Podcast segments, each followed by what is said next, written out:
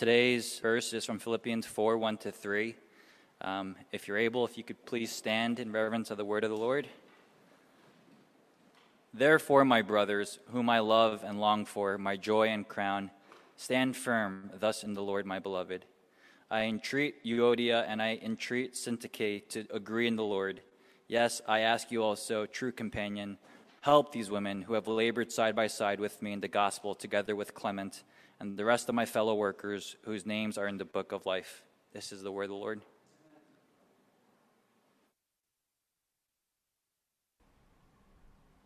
Dan read for us from Philippians chapter 4, verses 1 through 3. It's a, it's a passage about disagreements. Disagreements. Over 20 years ago, a linguist named Deborah Tannen, she wrote a book titled The Argument Culture. And in this book, she described what she calls agonism. Agonism, it's from the Greek word for, for struggle or fight, the word that we get agony from. And she defined this idea of agonism as, as taking a warlike stance in contexts that are not literally war.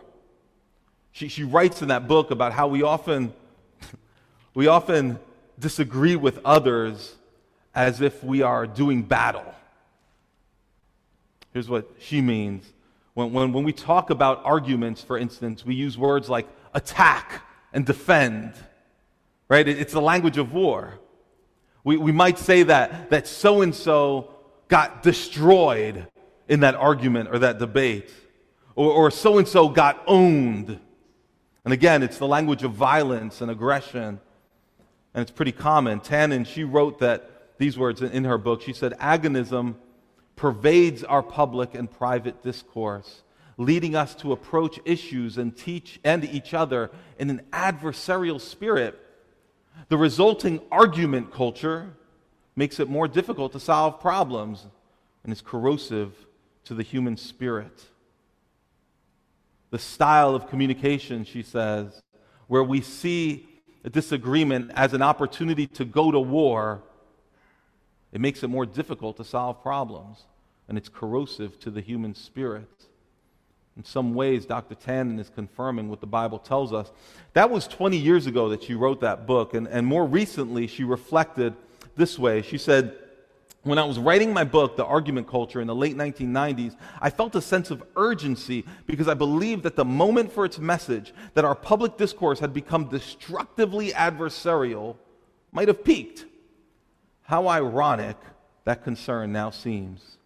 Today, she says, the argument culture sounds like an extreme understatement. The combat culture would be more apt. I think she's onto something. When folks discuss issues in our day, issues related to, say, government, race, education, healthcare, economics, don't, don't the discussions sometimes seem combative? Adversarial. Think about the way it's done on news outlets. Think about the way it's done on social media. And this style of interaction has actually found its way into Christ's church.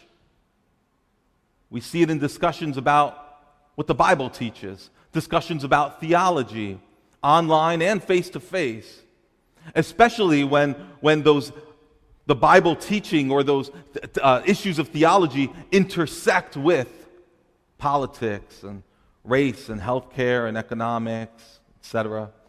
Disagreements so often lead to suspicion and accusations, to demonizing one another. The church has damaged itself deeply. Christians are, are wounding one another all in the name of being right. The fact is, it may be getting worse, but it's nothing new. It's nothing new. Paul the Apostle, he wrote the book of Philippians as a letter to a church that was experiencing internal conflict. In the first couple of chapters of this letter, he, he urges these people towards peace, towards unity, he says things like this in Philippians chapter 2, verse 2 complete my joy by, listen, being of the same mind, having the same love, being in full accord and of one mind. Do nothing from selfish ambition or conceit, but in humility count others more significant than yourselves. Let each of you look not only to his own interests, but to the interests of others. By the time the Apostle Paul gets to chapter 4 in his letter, he starts to get a lot more specific. He calls out two particular people by name. Look at Philippians chapter 4, verse 2. Again, these words that Dan read to us. I entreat Euodia and I entreat Syntyche to agree in the Lord.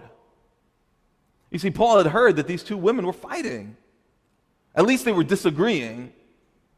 And we don't know what the source of the conflict was. We know this much it was serious enough to require apostolic intervention. And by the way, this letter would have been read, read publicly in a church gathering like this one, in someone's home, out loud. And he's naming names.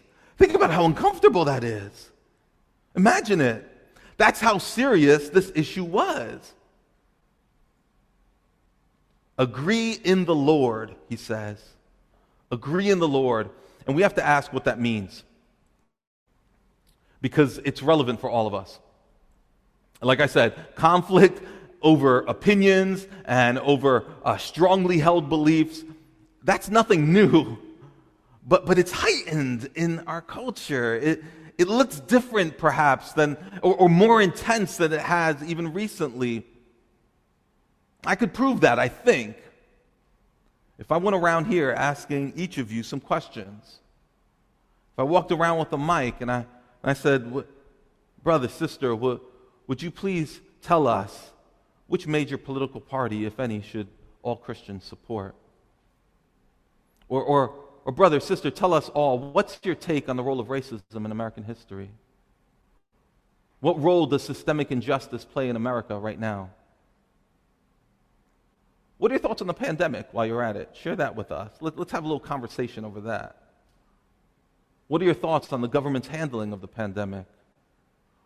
What are your views on government vaccination mandates and personal liberty? I get nervous just thinking about what a conversation like that would look like in a, in a, in a group this big. We've got plenty to disagree about, brothers and sisters, but the fact is that sometimes we do a really bad job of disagreeing. Sometimes that might look like avoiding disagreement altogether. Sometimes it looks like engaging in disagreement, but in a way that does damage, that hurts. You might say that we have lost the ability to disagree well. And, and God wants to correct that in us. He wants us to learn to disagree well. So, what does it mean to agree in the Lord, as Paul says? It, it can't mean everyone have the same opinions on everything. I mean, that does, that's not even realistic, is it? And notice when the Apostle Paul speaks to these two women and calls them out, he doesn't take sides. He doesn't say, listen, everyone, Syntyche's got a point. Euodia, apologize and tell her she's right. And put this whole thing to sleep, squash it. It doesn't even mean, hey, listen, folks, come to a compromise. Both of you, budge a little on your stance so that you can finally agree. That certainly can help sometimes, and sometimes that's a solution to some of our conflict. It's useful, certainly, in, in business negotiations and in government negotiations, but that's not what this is about. This goes deeper than that. It's not what the language means. Literally, the language means this be of the same mind, or set your minds on the same thing. Euodia, Syntyche. Set your minds on the same things. In other words, think about it this way focus together on the same thing. It happens to be the same language that the Apostle Paul uses again and again in this book. He keeps coming back to it. Back in, in chapter 2, verse 2,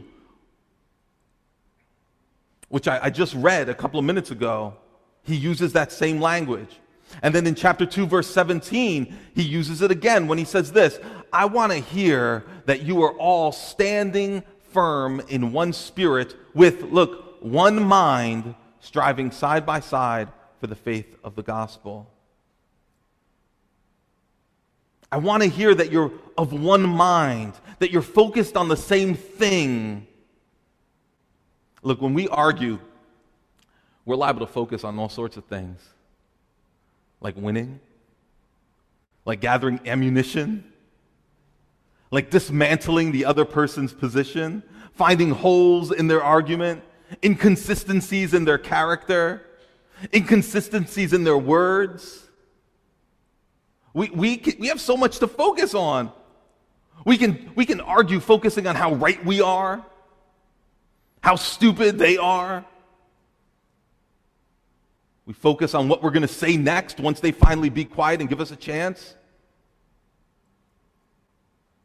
We can simply set our minds on just trying to be right and obsess over any one of those things. Paul is saying, set your mind on something else altogether in the middle of conflict. Set your mind on the same thing, quote, in the Lord. And that little phrase there matters if we're going to understand what he's saying. Because that little phrase, in the Lord, is something that Paul repeats a lot also. In order to understand what it means, we have to, we really should go back to chapter 2, to one of the most beautiful passages in the whole Bible, for my money. Philippians chapter 2, verse 5. This, is, this comes right out, and actually, if you have a Bible, I'd encourage you to open it up or, or, or, or click open uh, to, to this passage so that you can see how this works. This is immediately after that, that first time that the Apostle Paul told his, these people to be of the same mind.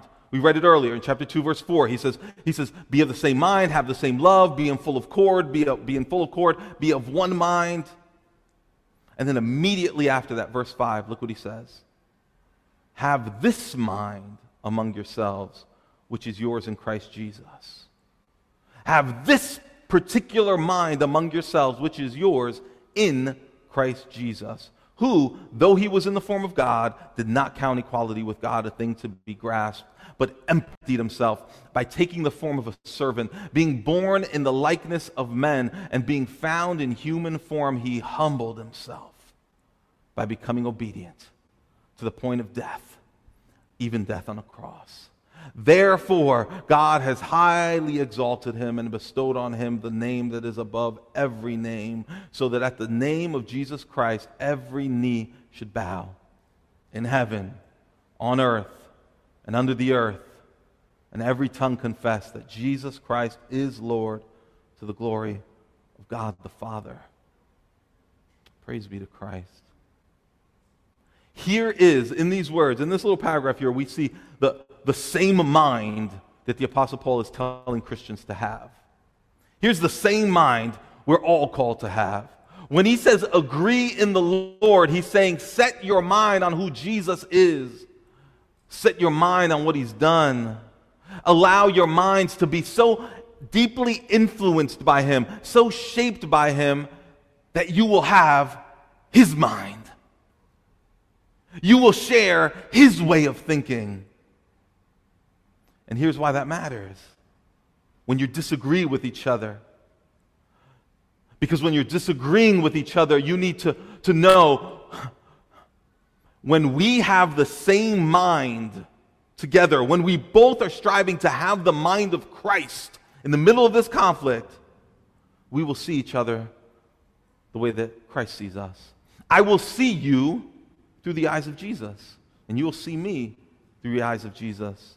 We will see each other as Jesus sees us, and this will completely transform the way that we disagree, the way that we argue, It'll change everything. So you see, the Apostle Paul isn't simply saying, when he says agree in the Lord, he's not saying, look, find a compromise here, both of you, or, or abandon your opinions and both of you agree on the same opinion. He's not saying that. Have the same mind. Set your mind on the same thing involves setting our minds on Christ, who he is, what he has done, and allowing his way of thinking his way of seeing others and seeing the world and seeing himself to so shape our minds that our perspective changes completely. So that, yes, I might hold the same opinion and I might disagree with your opinion, but now as we engage in conflict, I'm seeing you the way Jesus sees you. and you're seeing me the way that Jesus sees me. And that changes everything. So let's look at this briefly. Uh, if we're going to agree in the Lord, here's the first thing we need to think about. If we're going to agree in the Lord, you must see one another the way that Jesus does. We must see one another the way that Jesus does. Let's go back to our passage, Philippians 4, chapter 1. I mean, chapter 4, verse 1. And think about, think about how Paul sees the Christians that he's writing to. Notice that before he even calls out these, these fighting women by name, he says, Therefore, my brothers and sisters is implied there, whom I love and long for, my joy and crown, stand firm thus in the Lord, my beloved. My beloved. That's how Paul viewed the people that he's writing to because they shared faith in Jesus, and, and their shared faith in Jesus had made them a family. It had fostered affection and commitment between them. He says, I long for you. You're my joy and crown. And he viewed them that way because that's how Jesus viewed them. Jesus died to have them. The Apostle Paul adopted Jesus' perspective. That's what he's calling us to do toward one another. At the most basic level, we can at least say this the Apostle Paul remembers that he's talking to real people here, made in God's image. We, we sometimes we fight in a way that dehumanizes. We, we get so caught up in, in an issue or issues that, that we fail to remember that behind every set of beliefs is a person whom God loves we forget that when we get so caught up in expressing and, and defending our views. Forget that we're talking to and about people made in the image of God. The other night, I, I told a Christian woman I hadn't seen in a long time. She knew my wife from way back, and so I'd seen her for the first time in a long time, and she was asking about how my wife was doing, and I told her a little bit about what's going on in our lives, and I told her that my wife had lost her father to COVID 19 last year. And, and another Christian woman who happened to be present during that conversation responded to, to my statement. She said, Well, you know, at that age, something is bound to get you. And I thought that's an odd thing to say, isn't it? To someone who just expressed grief over loss. Well, at that age, something's bound to get you. I saw, and, and as far as I could see, and, and given what she went on to say next, it was clear that what this woman was doing was expressing a strongly held view on this virus and all the issues surrounding it. What followed from her were comments on how the pandemic had been handled, the relative threat or non threat of the virus, and and mind you, this was not a conversation about COVID. We weren't talking about that. I was updating someone on my life and on my wife's life.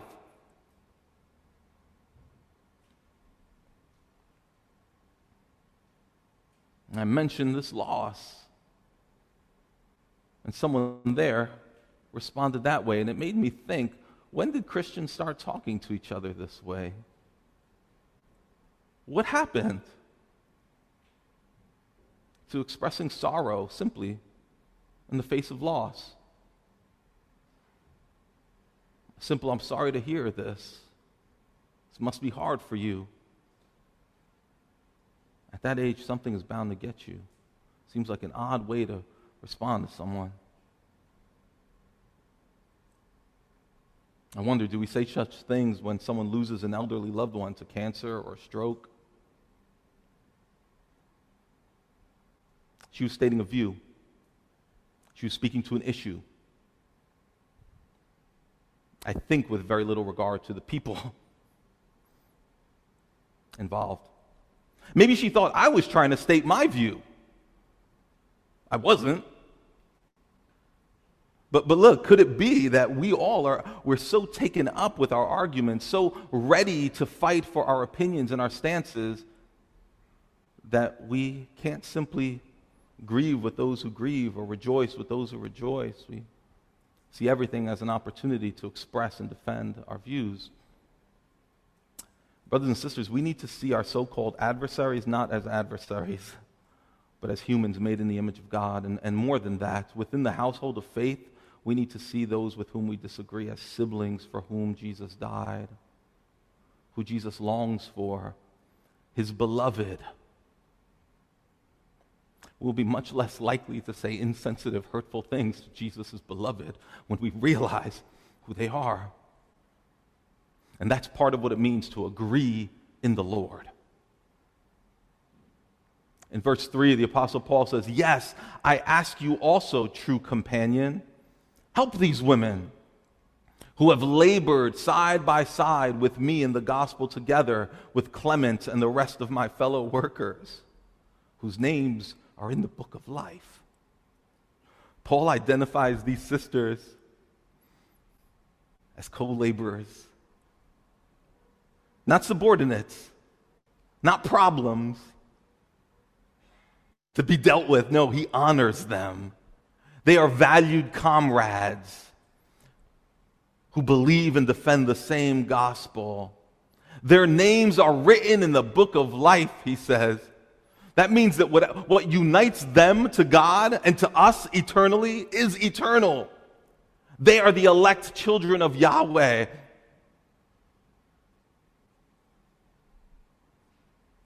The disagreements we have might not be petty, they may be serious disagreements that have to be worked out.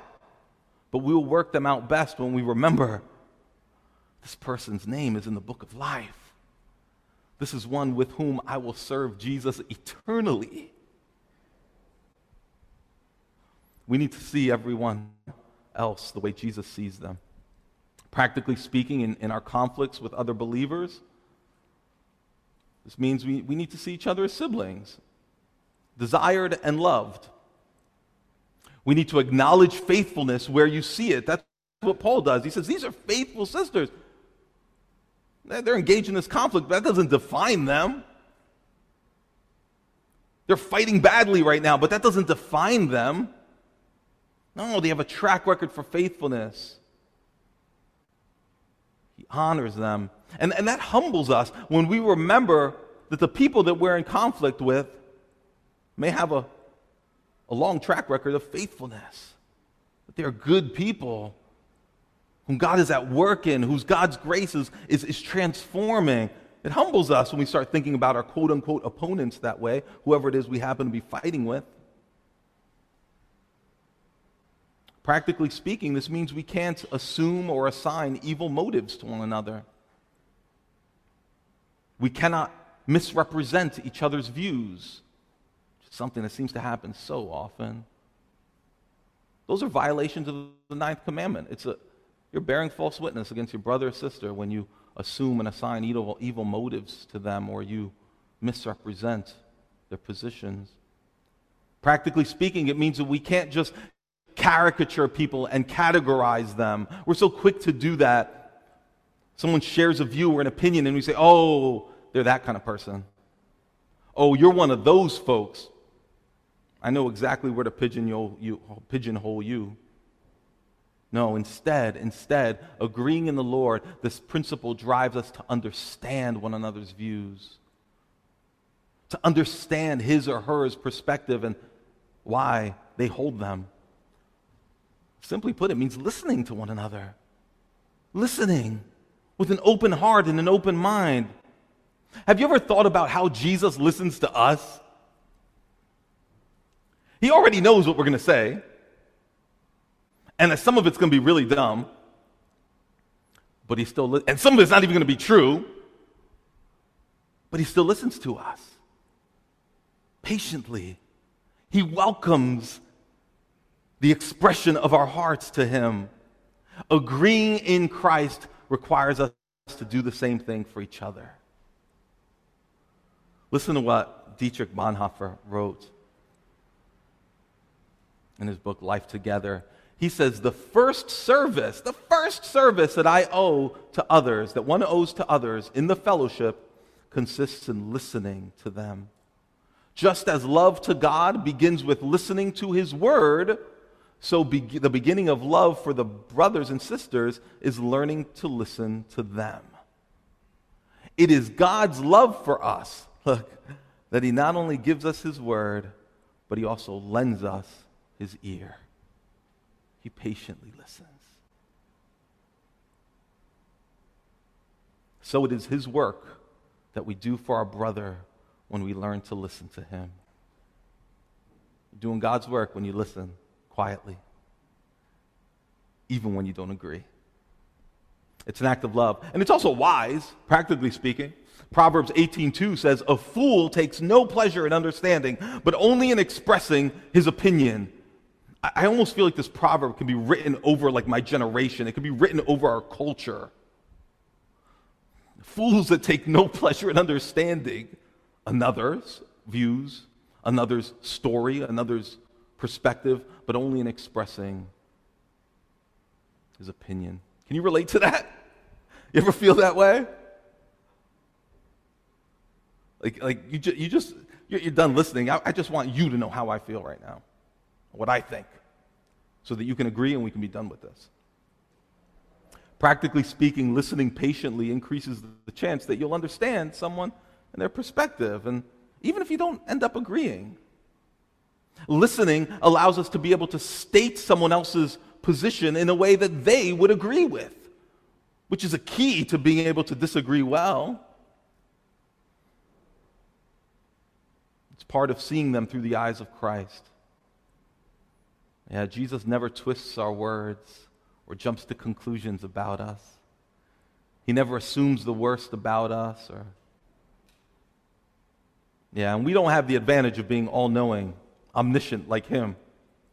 So if we're going to understand the person with whom we're disagreeing, we better listen and we better, better listen well. To our brothers and sisters whom we love and long for, our beloved, fellow workers whose names are in the book of life.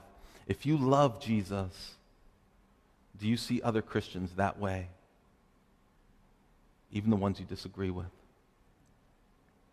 This is certainly hard to do. But I will say this that disagreeing well always works better in the context of a relationship, in the context of community.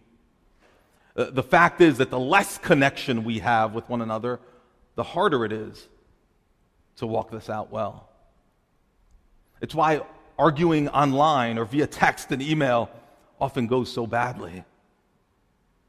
It's why arguing with strangers makes no sense at all. And arguing online with strangers is that's insane. Why would we ever do that? Why would I ever do that? Full transparency, I've done that. we need to see each other the way that God, the way that Christ sees us. Also, secondly, and let's move on, if we're going to agree in the Lord, our goals must be Jesus' goals. Our goals must be Jesus' goals. Notice the, the focus on the gospel in this passage. Paul says these are co laborers. We, we've been about the same mission. He's saying, don't forget that. Our goal is to communicate and reflect, uh, embody the gospel. Jesus, that gospel that tells us that Jesus Christ died to, to reconcile sinners to God. He, he became a servant. He was obedient to the point of death on a cross. For what? For us. So when we attack each other, we're not communicating that truth to one another, first of all. We're not communicating the gospel when we go on the offensive against each other. And we're certainly not communicating that gospel to the world that sees it. Fact is that the way Christians attack and devour each other sometimes just undermines and discredits the gospel. It's in direct opposition to Jesus' stated goals. His stated goal for us is that we would prove that we are his people by loving one another. John 13, 35, by this all people will know that you're my disciples if you have love for one another. That's his stated goal. Here's another goal. His goal is that we would know him and be conformed to him, become like him.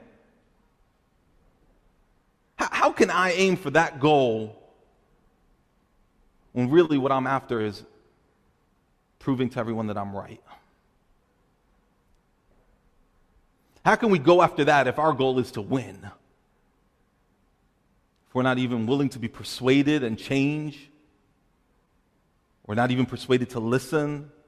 How can we be instruments in the hands of, of, of, this Christ when we want people to really be more like us rather than more like Him? We're more interested often in getting others to share our views rather than seeing them grow in love and joy and peace and patience and kindness and goodness and faithfulness and self control gentleness. You know, in, in, in, Acts chapter 15, there's a, we're not even, we don't have time to look at it, but there's, a, there's an amazing story there about uh, two Christian brothers, Paul and Barnabas, both servants of God who have a sharp disagreement over a third person, Mark. And this agreement was serious one. It didn't just disappear. In fact, this disagreement led to Paul and Barnabas splitting up and doing ministry separately. But it's amazing to see as we read through that and the rest of the New Testament, we find out that these two men still were of the same mind. They weren't of the same opinion with regard to Mark and whether or not he should stick around and keep working with them, but they were of the same mind in this sense in the Lord, in the sense that they continued to love and respect one another as Christ did. Paul still calls Barnabas an apostle of Christ, his beloved. And they both had the same goal Christ's goal to communicate and embody the gospel. They had different views on how to do that. And so they separated and went about ministry separately doing that. In, the end, the Apostle Paul's opinion seems to have changed somewhat regarding this, this third individual, Mark. But even if his opinion hadn't changed, this story still shows us what agreeing in the Lord can look like, even when our views diverge sharply. But our goal can't be to win, to be proven right, to correct everyone else's errors. That won't get us here. Listen to what John Newton, one time a uh, slave trader, eventually author, hymn writer, and pastor. He says, he, he was talking about controversy here. He says, We find but very few writers of controversy who have not been manifestly hurt by it. Either they grow in a sense of their own importance, or they imbibe an angry, contentious spirit. You see what he's saying here? He, he was talking at the time about authors specifically who wrote like think pieces on, on the, the controversies of the day. And in fact, in this case, he was writing a letter to a, a young Christian man who, a friend of his, who had begun publishing his own hot takes on the issues of the day. But really, I think this applies not just to authors who write controversial books. No, perhaps it applies to people who regularly talk about today's controversies, sharing their hot takes in conversation or posting their opinions incessantly on social media. He's saying when, when we deal in that long enough, it starts to change us, it starts to harden us. He says e- either, either we're going to grow in a sense of self importance or we're going to become angry and contentious. Have you ever seen that happen? Have you seen that happen in your own heart at all? Maybe in others? To the degree that to the, to the, the more they get caught up in disagreements, publicly especially, it's kind of changed them. It's hard to put your finger on, but something's different. He goes on, John Newton goes on to share these piercing words. He says, What will it profit a man if he gains his cause and silences his adversary, if at the same time he loses the humble, tender frame of spirit in which the Lord delights? He's saying, What's the point? You can win, but what's the point? Christ's goal is that his people know him and become more like him. Where does you proving you're right fit into that goal? That's a question I need to ask myself. Especially if it means compromising your own character in the process. Wouldn't we do better to pray for the one with whom we disagree? Pray for ourselves in the process, too. Last thing we need to take away from this passage, and then, and then we'll stop. The Apostle Paul makes it so clear. We need help to agree in the Lord. So, to agree in the Lord, we have to see each other the way that Jesus sees us. We have to set our goals to match with his goals, but we need help as well to agree in the Lord. Look at verse 3 one more time. Yes, I ask you also, true companion, help these women who have labored side by side with me in the gospel. Help them, together with Clement and the rest of my fellow workers whose names are written in the book of life. It's not clear who the true companion is here that Paul's referring to. Some people think that it was a specific person that Paul's asking to help, or some think that he's using just a, it's a strange way to refer to the whole congregation. Not clear. But either way, the point stays the same. Others are needed. Others needed to get involved to make peace. And, and, and, and that's not meddling in this case. It's not meddling, it's peacemaking. And you know how Jesus feels about peacemakers? He says, Blessed are the peacemakers who are willing to get involved, to prayerfully risk even their own relationships to try to bring healing and help. We need help to do this. Because left to ourselves, sometimes we're going to go to war. And we need a brother or sister to come along and remind us this is not your enemy. Two quick clarifications as I, as I end. We've been talking about disagreements here. I'm not talking about sin or false teaching in the church. Sin and false teaching must be confronted, it must be rejected in the church. But even there, we need to walk carefully, don't we? We need to ask is what I'm confronting here really a matter of sin, heresy, or is it an area where Christians can justifiably differ? and still live in harmony together. Too often, I've seen people speak of other Christians harshly, quick to accuse them of sin or compromise, with sarcasm and insults. And, and then to justify that, folks will sometimes say, well, you know, Jesus was harsh sometimes. John the Baptist was harsh, called the Pharisees a brood of vipers. Paul called false teachers dogs. I'm just being like Christ, calling them out.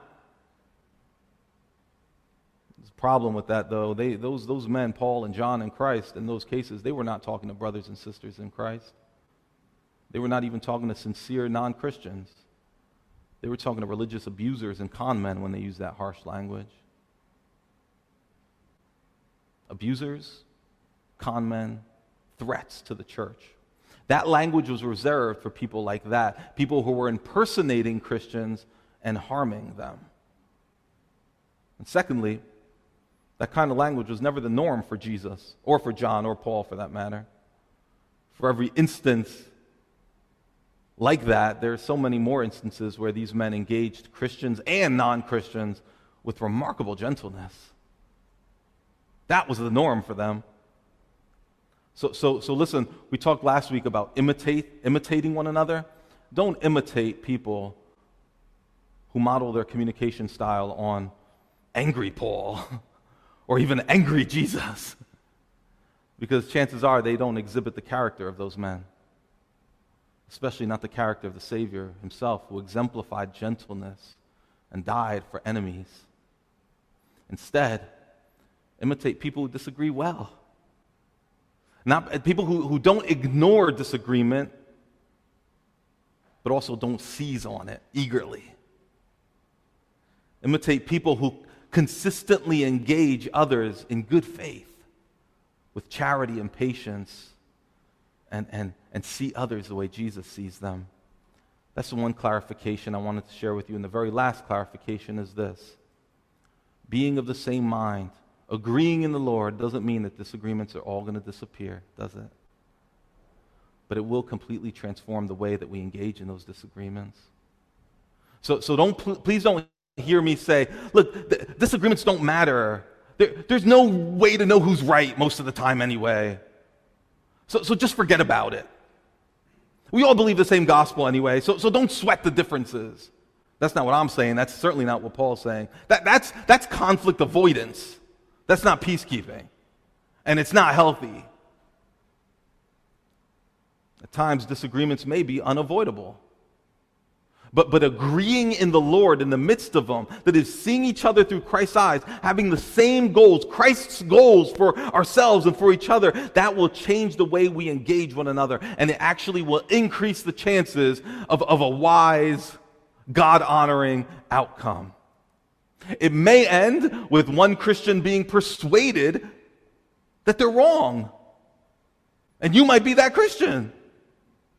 Or it may end with both Christians walking away holding on to their present convictions, but with a better understanding of their sister's perspective, of why their brother thinks the way he does, which means that there's been growth in wisdom, there's been growth in empathy, all because they adopted the attitude of Jesus, all because they adopted his mind towards his beloved people. Let's set this as our goal, New Hope. Let's pray.